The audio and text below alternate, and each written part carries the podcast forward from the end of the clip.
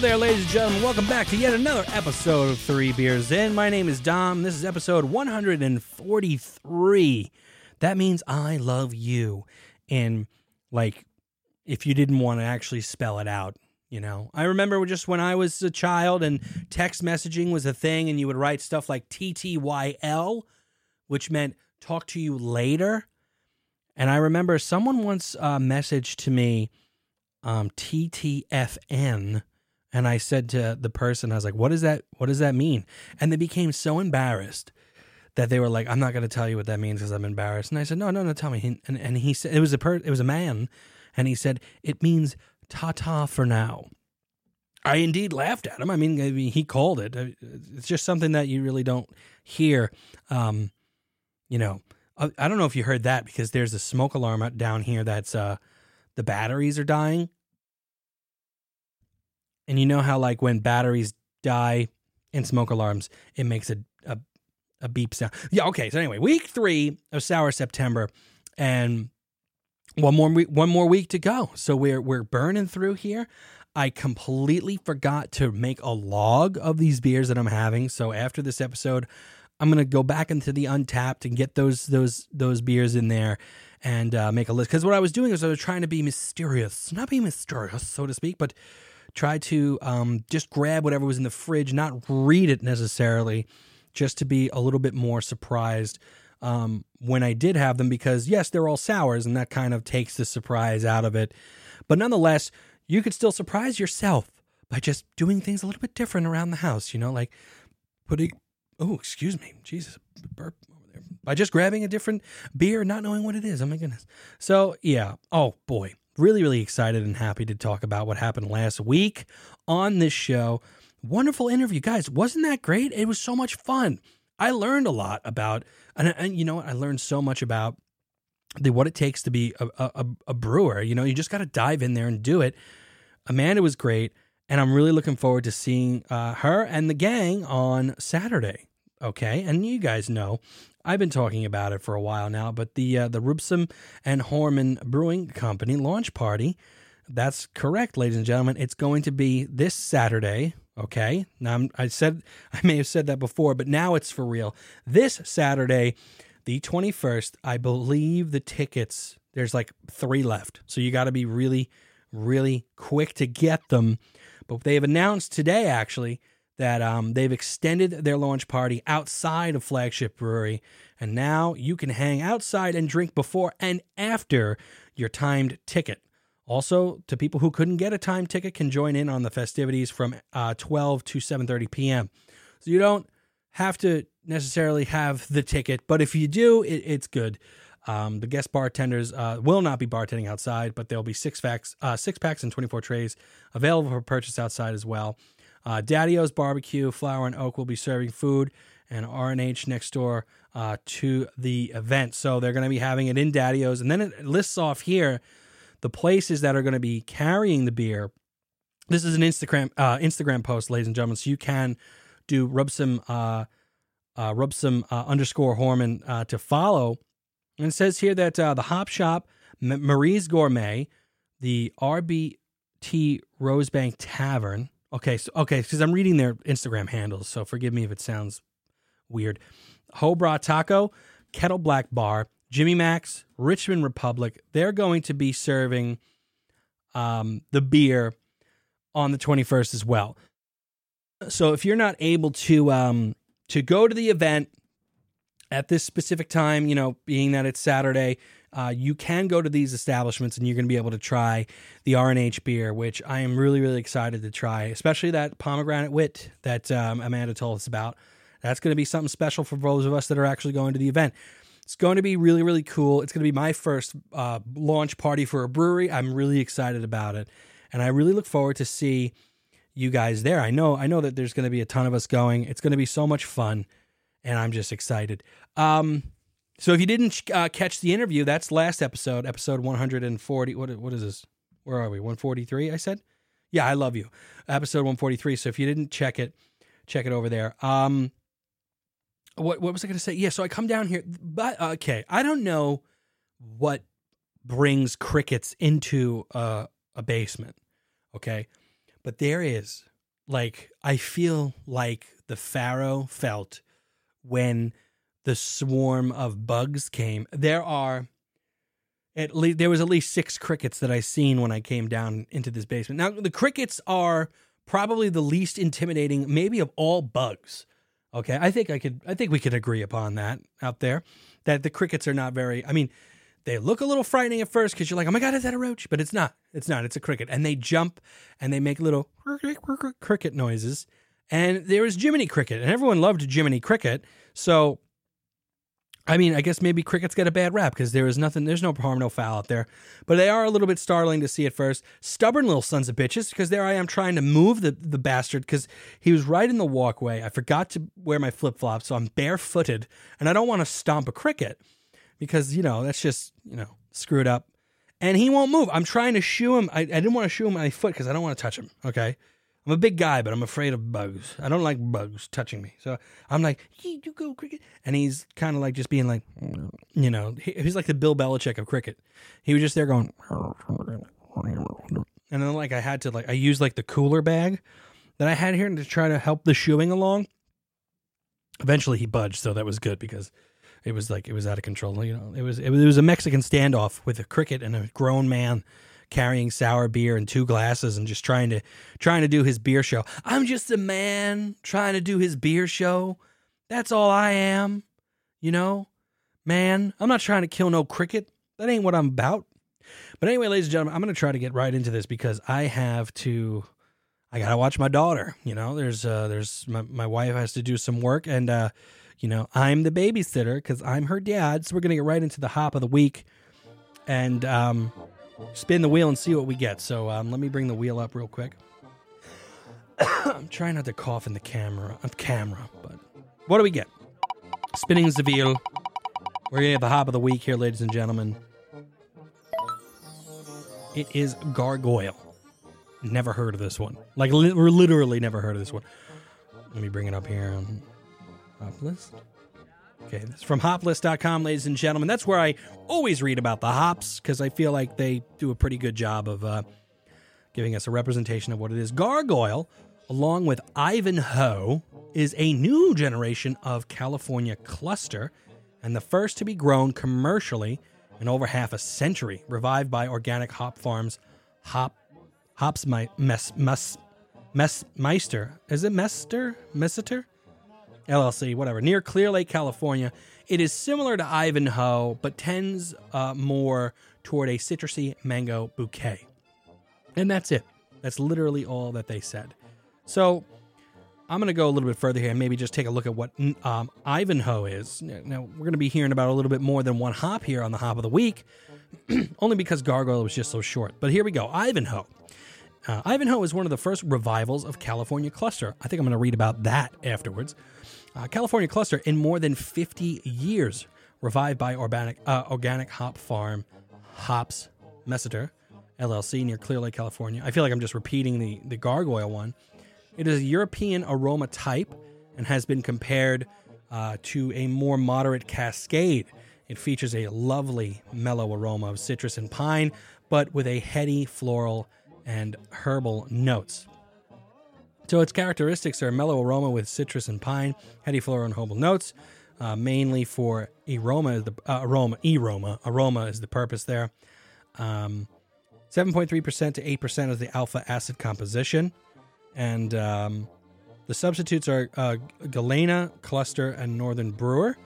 Uh, and it's usually found in American ales, California Common, Stouts, and IPAs. But I'm going to go a little bit further here and just try to look into what this California cluster situation is.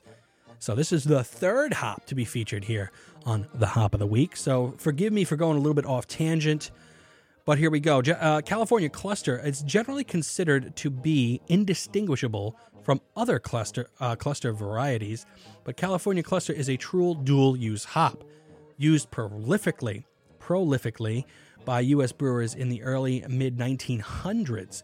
Uh, clusters were widely available and cheap, providing a generic but pleasant bitterness and flavor.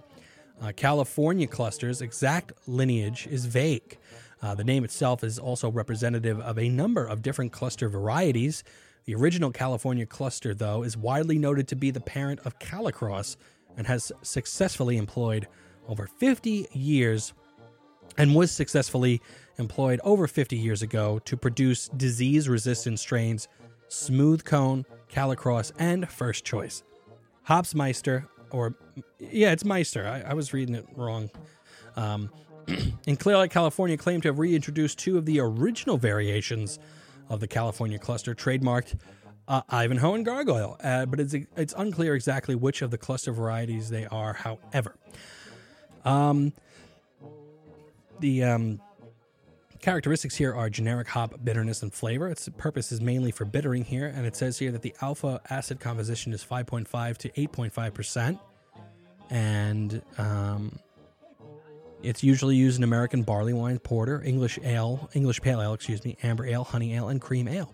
So now the funny thing about this is like, okay, look, I I know that you guys know this, right? That I have the Northern Brewer kit and everything that I need to do a five gallon batch, which, like Amanda had said um, initially when we did the interview and we're talking about her and her home brewing, five gallon batches is usually the norm, right?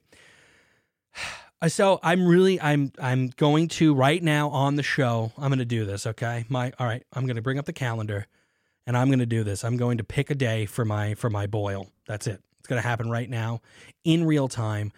Okay. Okay, I can't do this weekend because I got the brewery thing. I can't do next weekend. I got a bachelor party. I can't do the weekend after because my wife's birthday.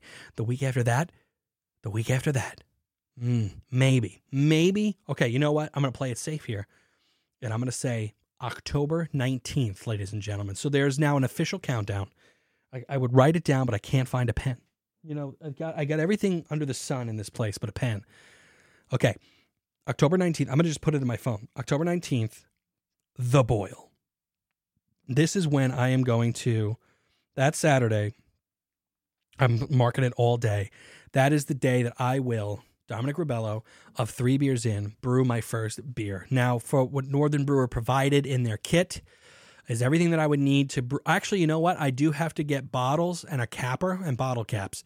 So that's the one thing I do have to get before I start. So I'm going to have to make sure to put that on a list to make sure I get that. and I will need, um, what else will I need? I think I will need sanitizing solution and then I think I'll be good to go. But I have everything I need. I have the carboys, I have the fermenter, I have the the the the pot to boil everything in, and it came with all the ingredients. Came with the yeast, it came with the malt extract, and the hops, the pellets. So I plan on doing a boil. I plan on getting some beer made, and now once that's done.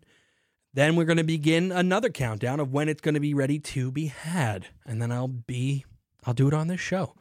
All right. One day there will be an episode. I don't know what number it's going to be, but the beer that will be reviewed will be three beers in very own beer. I might even have some guests down here to do it because I have uh, with this new mixer, I've been able to revitalize the studio in a, in a way. I mean, it's really cramped in here, but I got a couple of friends that were very um, very adamant about starting their own sports podcast, and they were asking me about equipment to buy, and I said, guys, you know, I don't want you to have to spend your money. I have this stuff, but some of it's broken.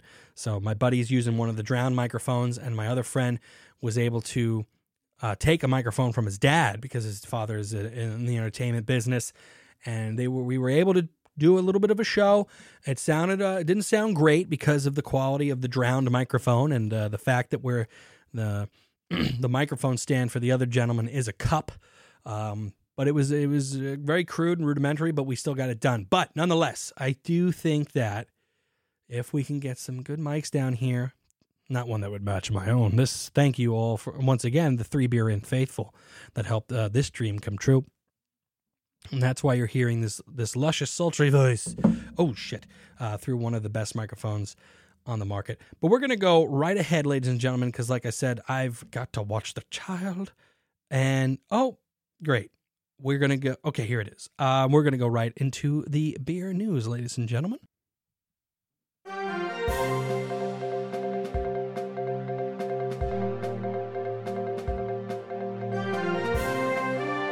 All right, ladies and gentlemen, I've procured some beer news. Uh, it was a little slow this week, but uh, nonetheless, uh, I have some articles here that I would like to read to you guys. Really love doing the beer news to just keep everyone up to date on what's going on in our wonderful niche community Uh, if it's niche or niche, uh, it doesn't matter. But uh, this one's coming from app.com, uh, written by Alex uh, Biese uh, from Asbury Park Press, New Jersey beer. Backward Flag is brewing support for the veterans, is brewing support for veterans and the LGBT community. Now, I believe I've had Backward Flag beer before. I haven't read this article. Again, just to let you guys know, full disclosure, I never read the articles until I'm on the air because I like to, if there's a genuine reaction that comes out of me, I want you guys to hear it. It's not something that I plan ahead of time. I'm pretty sure that I've had this beer before at the great Pete Sullivan's residence. Great friend, great family man, uh, member of my family, wonderful, wonderful person. Uh, that guy's got a what a procurement of craft beer that this gentleman has in his fridge. My goodness, you go down there and you're like a kid in the candy store with what he's got. Believe the last time that I was there, and also the man is on a mission. Okay, he wants to travel all of New Jersey and have a beer from every craft brewery that is out there. And he is making the rounds. He's chugging along, sometimes literally, and having a great time while doing it. Keep up the good work, my man, because you're doing the right thing by going to these craft breweries. You're doing it right, boy. All right. So, yeah, I've had backward flag from him before. I'm pretty sure of it because I think I remember him telling me that it was a all it was a woman owned brewery. Everyone that worked there was a woman and they were all veterans, if I'm not mistaken. So, continuing on with the article here. Uh, time flies when you're making great beer. I agree. Backward Flag Brewing Company of Forked River marks its fourth anniversary this fall. A landmark, the Ocean City craft beer operation will celebrate with a party kicking off at noon on Saturday, September 21st, in its Challenger Way tap room. A lot going on this Saturday in the craft beer community. Okay, a lot of partying. Woo! It says here, uh, it's a little surreal sometimes, said the owner, Tori Fisher. I don't think I ever uh, knew how far we would go, and I still don't know how far we'll go. It was just about two years ago that Backward Flag, with Fisher's wife, Melinda Gulsiver, as head brewer, expanded its production capabilities uh, from a one and a half barrel system to a 10 barrel system. Subsequently, the company's beers, at one time only available in the tasting room, have found new fans in bars, restaurants, and liquor stores across New Jersey and even in select Pennsylvania locations. Very cool. Uh, we're still constantly learning that new dynamic of bigger production and distribution, keeping people in our tap room happy and keeping outside accounts happy as well, said Fisher. Uh, it's just a constant juggling act. Backwards Flag steady, uh, steady growth also serves the company's community engagement efforts. Uh, Fisher is a U.S. Army. Okay, there you go. Uh, Fisher is a U.S. Army veteran. Uh, then they must be the, the woman thing too. I, I, I was right. Uh, Fisher is a U.S. Army veteran who served two tours of duty in Iraq, while Gulsiver serves. She currently serves in the uh, Army National Guard. The vast majority of Backward Flags' um, employees are either veterans or first responders or family members of one. and the brewer and the brewery also launched the charitable organization Arms to Artisans uh, to help post uh, September 11, 2001 veterans transition to artisanal trades. That's really fucking neat. Uh, we've gotten a lot more exposure, and for us, one of our biggest goals is the outreach uh, to the veterans community, the first responders community, and so we've gotten to do a lot more than that. Uh, having that bigger capacity has allowed us more stability to be more involved in that community in the ways that I want to be. That's really great. Giving back to the community with beer and through uh, an organization that that helps veterans. This is fantastic. Backward Flag launched the Forward Assault series of canned beers to support veterans charities last year, and Saturday's anniversary party will include a bazaar of veterans businesses. Really fucking cool. This summer, the brewery celebrated LGBTQ Pride Month in June with a Pride Month social special, rainbow colored merchandise, and a donation to the American Military Partner Association, an organization of LGBTQ military families and their allies. The event also included representatives of Garden State Equality of Garden State Equality and a speech from retired Sergeant Major Jennifer Long, an advocate for transgender uh, troops. Fisher said that uh, Backward Flag plans to host more events in support of the LGBT community in the future. That was a fairly new thing for us. That's something that in the past we didn't really talk about much. So that was, I want to say, a growth process personally for myself as well as the brewery, said Fisher. We tend not to talk that much about the personal foundations of the brewery. it took a long time before I really started promoting the woman owned aspect of the brewery and uh, also, and then also that aspect of the brewery. Uh, and honestly, it was one of the one of those things where customers and staff coming to me saying, "Look, these are things that people want to hear about, people want to talk about. We're kind of in a position to put a different face on those things. And so starting uh, so we started promoting that a little bit bigger. So Backward Flags fourth anniversary uh, party is at noon on September 21st at 699 Challenger Way in Toms River, New Jersey. And that's just a really fantastic article. I mean, the fact that these these ladies are um, are doing the uh, are doing are are, are brewing delicious crap beer because I've had it and it's fantastic. I remember I remarking about how well balanced everything was, and I remember they were.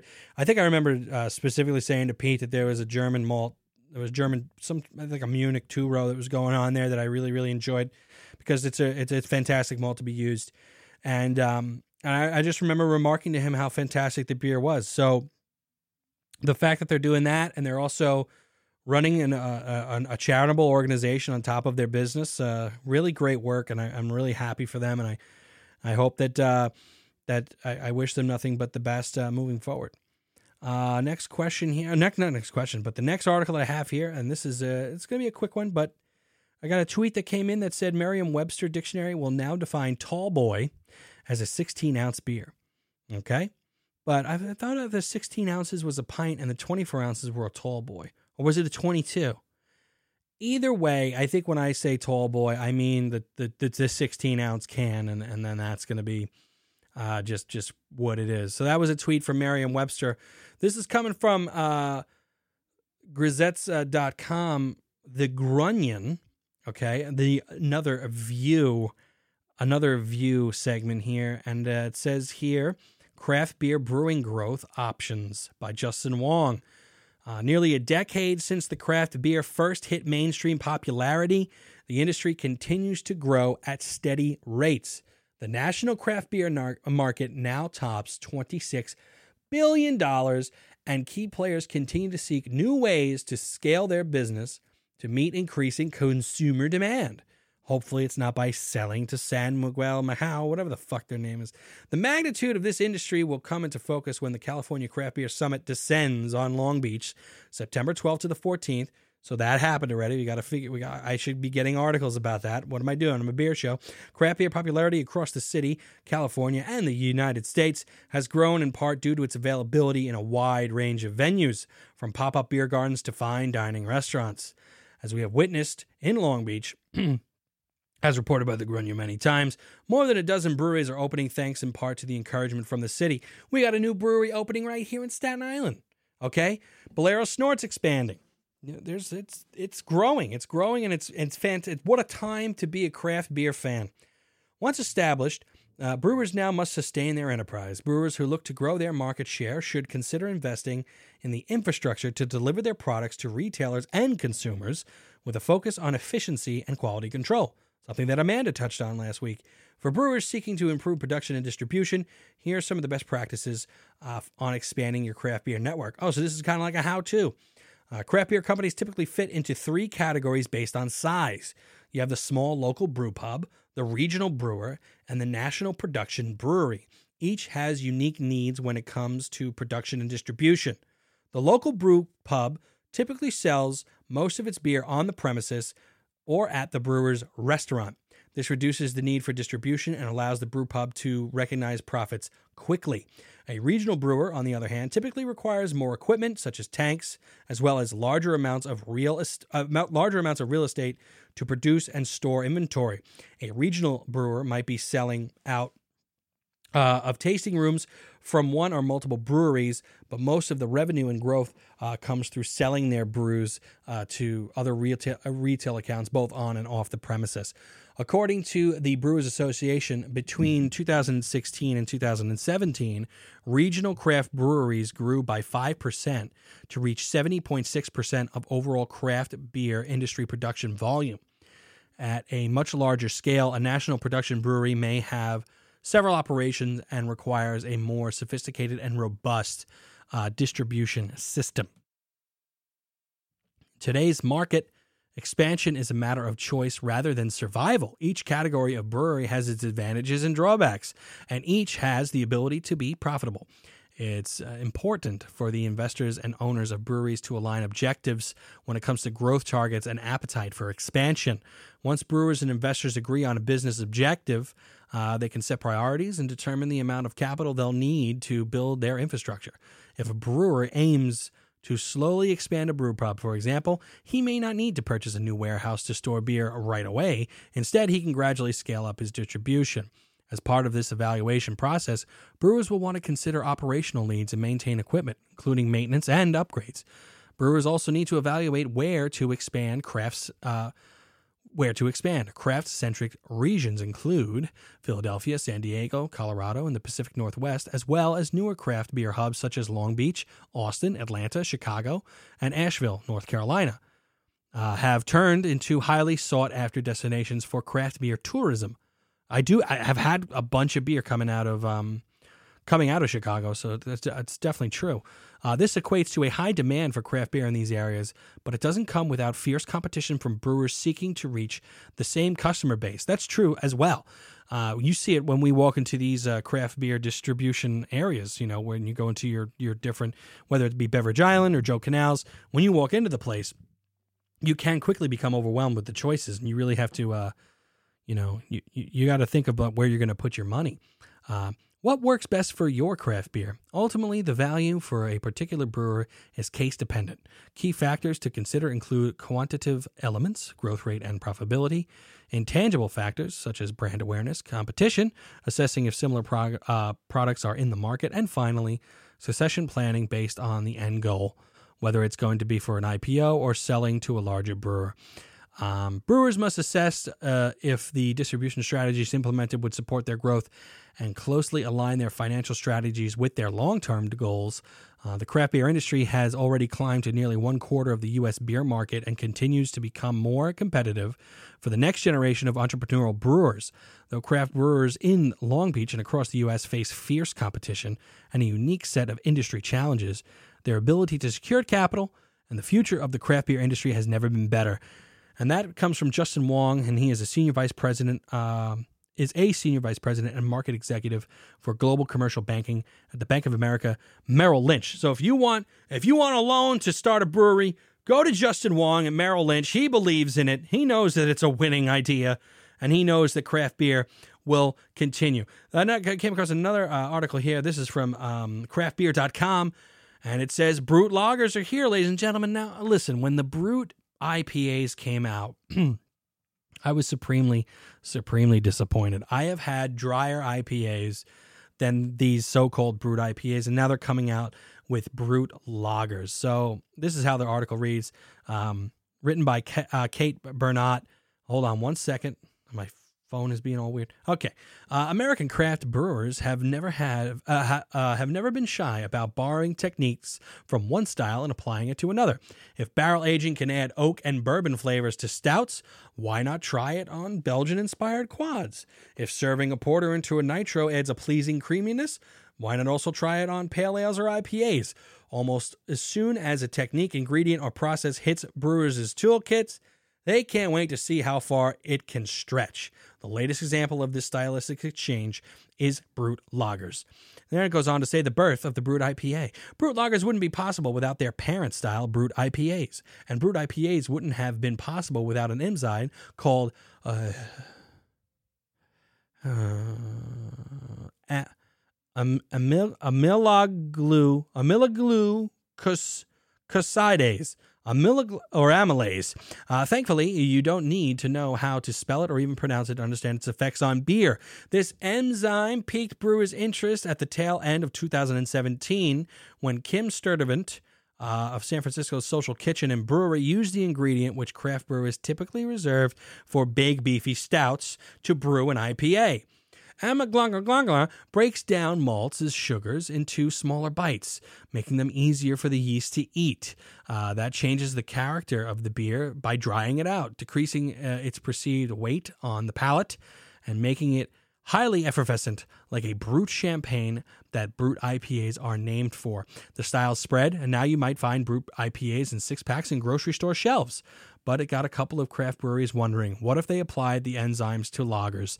Look, I'm pretty sure it may be. Wor- I I don't know. I mean, honest to God, when I the the brut IPAs that I've tried, I know I did a Sierra Nevada one and it was a dud.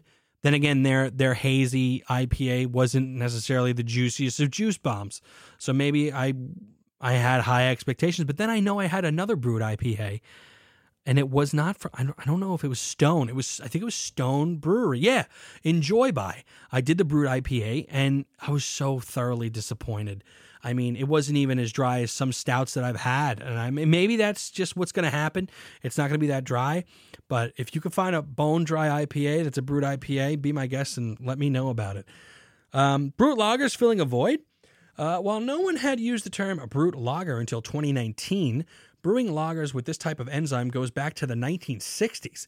It was a key component of some large of some large breweries' light beers as it helped remove the malt sugars and would add a fullness to the beers and make the final beers lower in calories. So when Dave Berg, brewmaster at August Schell Brewing Company in New Ulm, Minnesota, heard about this use in brut IPAs, he thought it was a natural fit for the lagers his breweries were known for. His goal in brewing August Schell's Brut Lager was to replicate what drinkers liked in brut IPAs aromatic hops, a light body, and translate it to a lager. Quote, we used a lot of late edition hops trying to imitate the Brut IPA style, and we used some newer hop varieties, Berg says. I think people are apparently more calorie conscious, but but they want but they still want flavor, and it seems like it's a pretty large untapped area right now. Okay, I get that. I do. I I, I think that there we do live in a very carb, not carb, but a calorie conscious world. So he might be right. There's all those people going for those seltzers. Uh, drinkers seeking lots of hop character, but in an easier drinking package that's uh, less uh, a drinking package, easier drinking package than an eight percent IPA could find their answer in a brut lager, which is uh, which was part of the brewery's summer variety pack that debuted in June. Uh, the word brut, uh, so associated with IPAs in the beer world, helped convey effervescence and aromatic hops. Quote, I think it was something different to try. Brut had the name that people really, uh, that actually recognized in a beer, Berg said. While he's not sure that the word bruts will still grace the beer cans five years from now, Berg thinks the refreshing, flavorful component of a brut lager having uh, will have staying power. Quote, everybody's doing uh, the big imperial stouts and the really boozy beers for a long time, and they're great, but especially as you get older, you can't drink that much. I think there's probably a market for reduced carb beers that have more flavor, he says.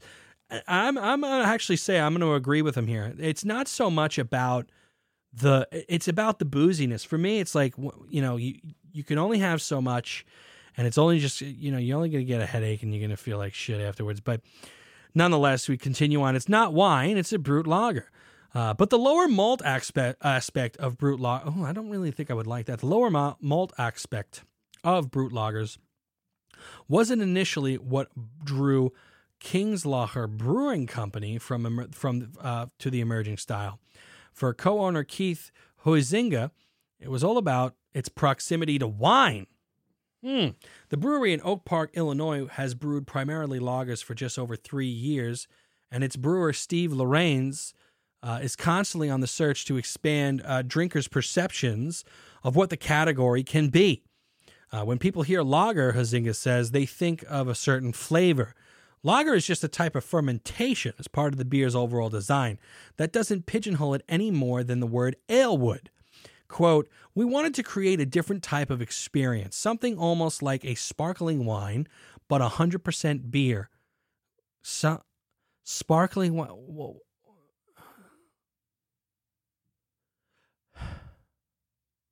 Isn't that just beer, guy? Right? I mean, I'm thinking sparkling wine is wine with carbonation, correct? Beer with carbonation is just beer. the right. I just feel like the words are fucking with my head. The idea was uh, combining the dry brut techniques with a hop selection that would emphasize that almost grape like character. What do you mean? Are you, are you making a Smirnoff Ice or something? Their hop of choice was a, a blend of Nelson Sauvin, and Hallertau Blanc. I like Hallertau hops, which teamed up to give the lager the name Sauvin Blanc. Its vinous aroma and flavor. Uh, the beer's name sounds like a wine. Yeah. I don't. I don't know. I guess uh, I'm not. This guy's going down some weird wine tangent, and I'm. I don't think I'm feeling that. But um, I I just I'm not I'm not into it. I'm really not into it. So sorry. But this next art, listen, I'll try it. This is a beer show. I'll try any beer on this show. I'll try a brut IPA again. I'll try a brut um, lager. If it's good, it's good. If it's if it's not, I'm going to be completely honest about it. But but the fact that you guys wine that's with carbonation is sparkling wine. Sparkling wine, but 100% beer is just fucking beer, right? Let me know because I am I losing it? Am I is it am I, is it scrambled up here? I don't know why I'm getting angry. Come on down. Come on down. Calm down. Calm down. Everything's gonna be okay. This is one from this next one's from one of our favorite publications here on Three Beers In. Um, probably one of your favorite publications because of Three Beers In. So shout out to this place, the South Jersey Beer Scene, sjbeerscene.com. Love this place. Great articles, great news about beer. I think it's fantastic. And uh, this one's by uh, Vic. I don't know if that's a B. Sabelo. This one's by Vic, and it says here Pumpkin Beer, the annual craft beer rite of fall. That's correct. Fall is fast approaching in South Jersey. The leaves are changing color. I noticed it this morning, actually, when I was walking out of my house. To, by the way, I was so fucking late this morning. My God, I might, I might get into that later, but I was walking out of my house, and you know, you just notice that crispness of the of the air, like that. Just oh man, that cool air just on your neck, and I noticed that the leaves were falling. You know, fall is like right, literally right around the corner. Um, yeah, the the leaves are changing color. The wind is blowing a little bit colder, and those summer tees are getting replaced by winter hoodies. Well, not not not yet, Vic. Uh, so begins the holiday beer season. Pumpkin, to be specific, as the other classic and niche style beers, pumpkin beer sales have dropped due to the next big, uh, the next big thing mindset but many still look forward to the seasonal releases. I asked some of our South Jersey brewers for their thoughts on the gourd and uh, some of their favorite uh, pumpkin offerings. So here are some of those pumpkin beer hot takes here. Uh, he got some interesting reaction from hate, which was uh, pumpkin is for pies and lattes, to love, I love pumpkin beer, to indifferent. I don't really seek them out, but if it comes my way, I'll drink it. Uh, pumpkin is a very versatile squash, and uh, as you will see from the uh, list below, uh, lends itself to a lot of different styles. Jeff Greco of Heavy Reel Brewing is in the Lovett camp and will soon be releasing all gourds beware made with pumpkin puree as well as yams butternut squash maple syrup and other spices uh, Jeff's that's like having a, a like a fucking fall Yankee candle melted into a glass. Basically, that's what that sounds like. Oh man. Um, but Jeff's favorite uh, commercial offering is Southern Tier's Pumking Imperial Ale, which was actually mentioned by several other brewers as well, as well as my favorite barista Alphonse from Enigma Coffee House in Toms River. Yeah, seriously, pumpkin. If you're a pumpkin beer person which like like this article alludes to there are some people that just are about that life people that are not about that life whether where you fall in that camp i mean to each his own but i'm i'm a pumpkin beer fan we've never i think we did one pumpkin beer on the show they're coming back. I think for the once we hit October and we hit a certain stride, I'm going to be getting those pumpkin beers down here and giving them a try, and uh, and letting you guys know. I don't think I'm going to do like what I did with Sour September. I'm not going to do a month thing, but a pumpkin beer is going to make its way in, and we'll we'll talk about it and we'll put that on the seasonal Mount Rushmore. But uh, uh, Don Husak from the ManaFirkin Brewing Company is a fan of the Weyerbacher uh, Imperial Pumpkin, Weyerbacher coming out of uh, Easton, Pennsylvania, as well as the Saucony uh, Creek's Maple Mistress, while partner Todd Hunt likes uh, Shipyard's Pumpkinhead.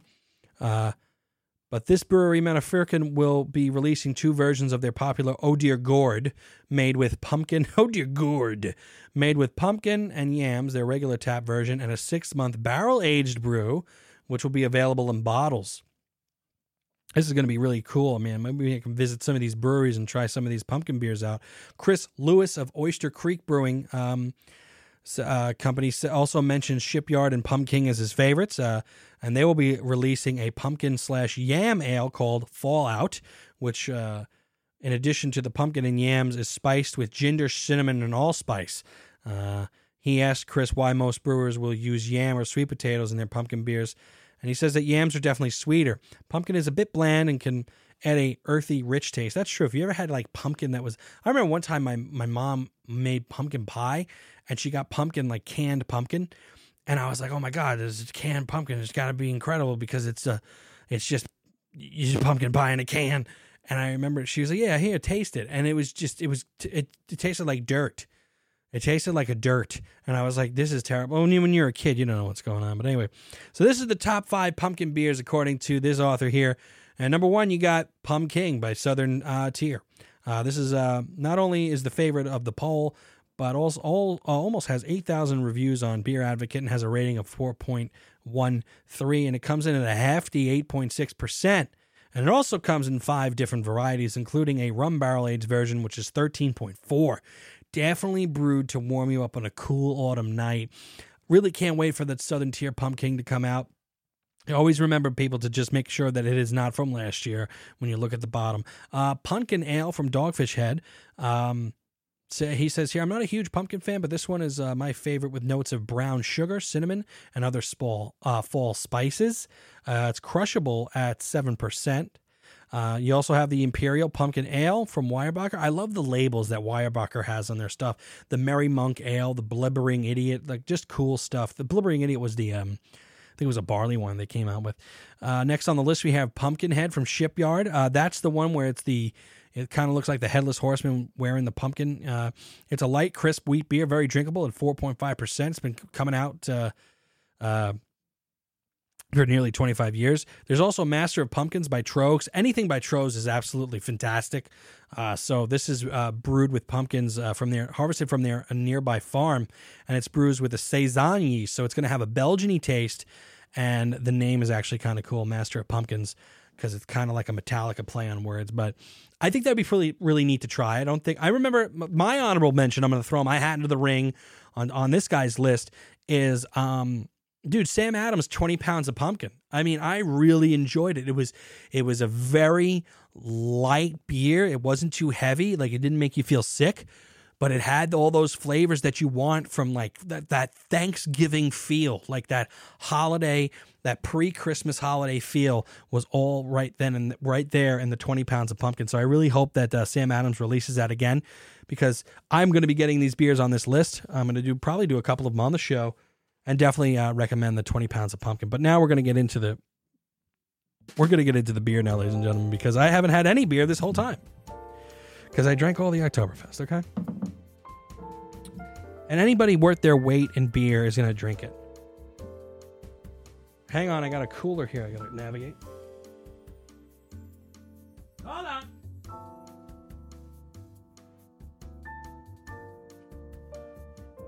Opening up the cooler, let the music just take over. I'm going to reach in here. First thing I pull out, ba bam. This is from Discord. And I don't think I've ever had a beer from this brewery before. Uh, very fresh. It was just brewed last month. Um, it's called Unsatisfied. It's a sour India Pale Ale, 7% alcohol by volume. It's a 16 ounce tall boy can. Thank you, Merriam Webster. Says here the coalescence of sour, bitter, and sweet is what inspired us to brew the first kettle soured IPA back in 2013. Uh, their union continues to inspire us today. We are Discord. Don't save for a rainy day. Let's crack this open and see what we get. So, pouring it into the glass here. Great color. I mean, it's a it's a it's a rich yellow color. No head really. I'm trying to do a little aggressive pour here. I got no fingers of head here. Let me get a nose on it.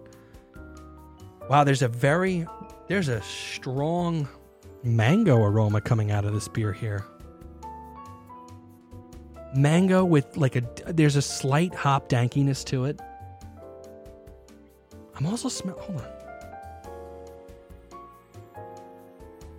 Very, very, ga- very, very dank. All right, I'm going to put that to the side. I'm not going to taste it yet. I'm going to get to the next beer here. Pulling out of the hat from Duclaw. Love Duclaw here. It's called Sour Me. Uh, peach sherbet sour ale. Ale brewed with peaches and lactose. 5.5% alcohol by volume.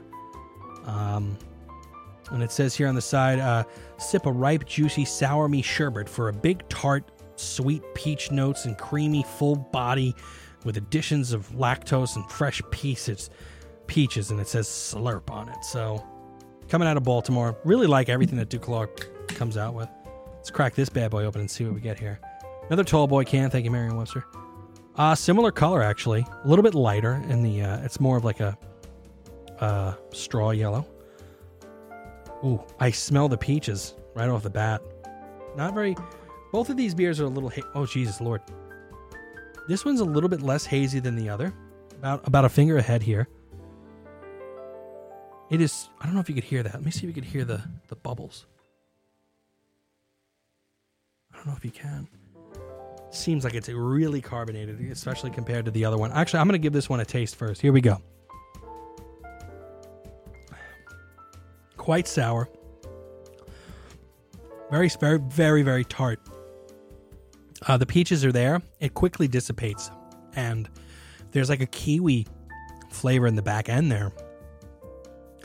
The tartness is is is strong, but you re- but it's not making me pucker really very much. But very fruity all the way through. Not getting much creaminess at all though. Um, just tart peach. Yeah, a little bit of a wheat flavor at the end. Let's try the uh, the Discord. That's interesting. That's really interesting because it's kind of like there's a rich piney like hop characteristic there. Very very very very um Oh my gosh, hold on. Let me do this one more time.